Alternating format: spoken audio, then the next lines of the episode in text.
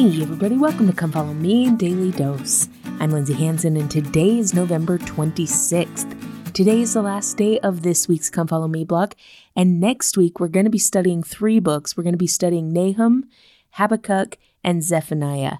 So get ready for that. I'm sure those are books that you haven't delved into. Maybe you have. I know that I haven't devoted a great deal of study to those books. And so I'm looking forward to next week and taking a look at those books and those prophets a little bit more.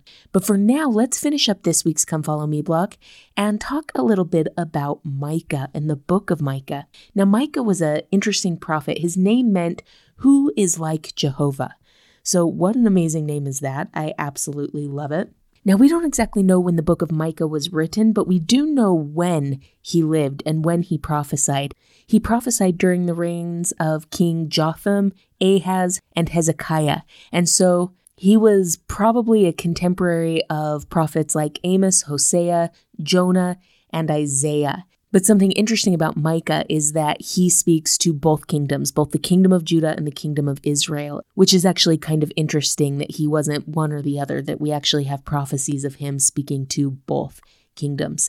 Some really interesting things about the book of Micah is that here, when Micah is prophesying, when he is called as a prophet, we know that the people were in a really great place economically, right? They had money, they were prospering that way. But as normally happens with the pride cycle, prosperity happens, then people lose sight of God. And so even though they were prospering monetarily, they were really, really suffering spiritually. And that's why all these prophets came about. And so, oftentimes, when we are talking about these other prophets, these contemporaries of Micah, we see them calling people to repentance. It is all about repent and turn back to God. And it's no different with Micah. He also gives those prophecies of repent and turn back to God.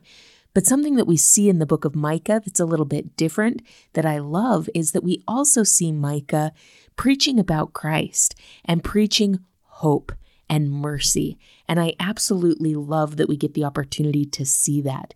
That it wasn't just doom and gloom, but that it was hope that people could repent, that they could be forgiven, and that they could receive the Lord's mercy. So that's just a part of this book that I really, really love. Now, I love that we get to study Micah today because we've kind of turned the corner into Christmas season. And here, Micah is going to give us a chance to look a little bit at the birth of Christ. Now, a really unique thing that we get to see in Micah is a prophecy about the birth of Christ. It's interesting, oftentimes when we talk about the Christmas story, we talk about the star, right? The star that the wise men followed. And rightfully so, that is excellent.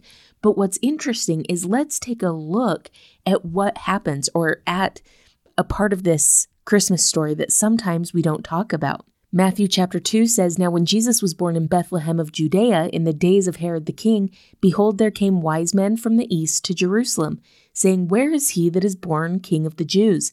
For we have seen his star in the east and are come to worship him. So they see that sign, they see the star, and they come to worship, and they come to Herod the king and ask, okay, where is the king of the Jews born? And obviously that ruffles Herod's feathers. And so he calls his wise men to him and he asks about the king of the Jews and where he's supposed to be born. And let's take a look at what is said. It says, They said unto him, In Bethlehem of Judah, for thus it was written by a prophet. Now that's all we hear about that. But the prophet that they're speaking of, the prophecy that they're speaking of, is found in the book of Micah. So let's take a look at this prophecy about Christ that we find here. Chapter 5, verses 2 and 4 say, But thou, Bethlehem, Ephratah, though thou be little among the thousands of Judah, yet out of thee shall come forth unto me that is to be ruler in Israel, whose goings forth have been from of old, from everlasting. And he shall stand and feed in the strength of the Lord, in the majesty of the name of the Lord his God, and they shall abide. For now he shall be great unto the ends of the earth. Now, there's something that I really, really like and I think is so important about this prophecy. First of all, this prophecy prophesies that out of Bethlehem, such a small little place, will come forth the ruler of Israel. We know Christ was born in Bethlehem, but I think it's especially interesting and important that this makes note about how small Bethlehem was. Because in the Book of Mormon, we see a prophecy about the birth of Jesus Christ. And in that prophecy, it says, And behold, he shall be born of Mary at Jerusalem, which is in the land of our forefathers. Now, it's interesting because many critics of the Book of Mormon take a look at this scripture and they use it to criticize Joseph Smith and criticize the validity of the Book of Mormon. They say, well, Christ wasn't born in Jerusalem, he was born in Bethlehem. But there's a word in there that's so incredibly important to note.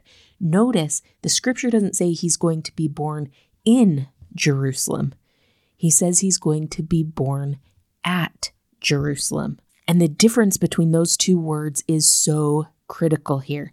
At this time, it was so incredibly common for people to use the word at as nearby or close to. Now, keep in mind, Alma's not prophesying to people who live near Jerusalem. If he were to say he's going to be born in Bethlehem, the people would be like, What? But these people, it's the land of their forefathers. They know about Jerusalem, they have heard of Jerusalem.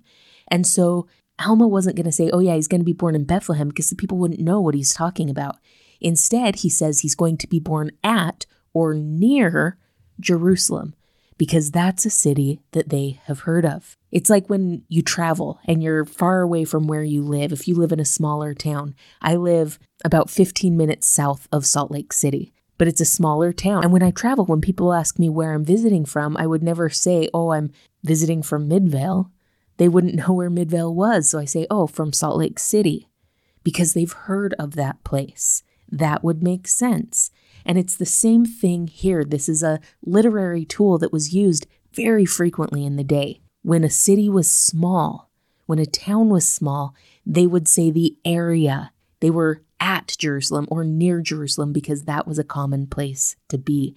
And so I love that Micah backs this principle up by teaching us that Bethlehem was a small, small place, but that the mighty Savior would be born there and that he would be the ruler of Israel. My friends, I think there's something significant that someone so mighty and so great, that a work that was so central to all of humanity, to all of eternal life, started somewhere so small, started somewhere seemingly so insignificant. My friends, you and I, each of us, as we strive to do our part, as we strive to build the kingdom of God, as we strive to just do our best, whether it's in parenting or in school or in our occupations or as friends, as we try to do our best, sometimes we can feel small and we can feel insignificant. Maybe we feel like we're weak, or maybe we feel like we are just have such a small sphere of influence. There might be a million reasons why we feel small and insignificant, or like our existence or presence or efforts are unimportant. But my friends, when you are tempted to think that your efforts don't matter, remember that the Savior's efforts began in the tiny little town of Bethlehem. Remember the quote that's changed President McKay's mission? A Shakespeare quote that says, Where'er thou art, act well thy part. My friends, wherever you are, whether that's physically, emotionally, spiritually, wherever you are, whatever moment you're in, your efforts, your integrity, your honor, your best is vitally important, is important to God. It's important to those around you. It's important for you. And wherever you are, physically, emotionally, spiritually, whatever, wherever you are, do your best and know that God can make great things out of the seemingly small things. Thank you so much for listening today. If you're enjoying this podcast, make sure to follow us on social media, subscribe, like, comment, or share. This has been Come Follow Me, Daily Dose, and I'm Lindsay Hanson.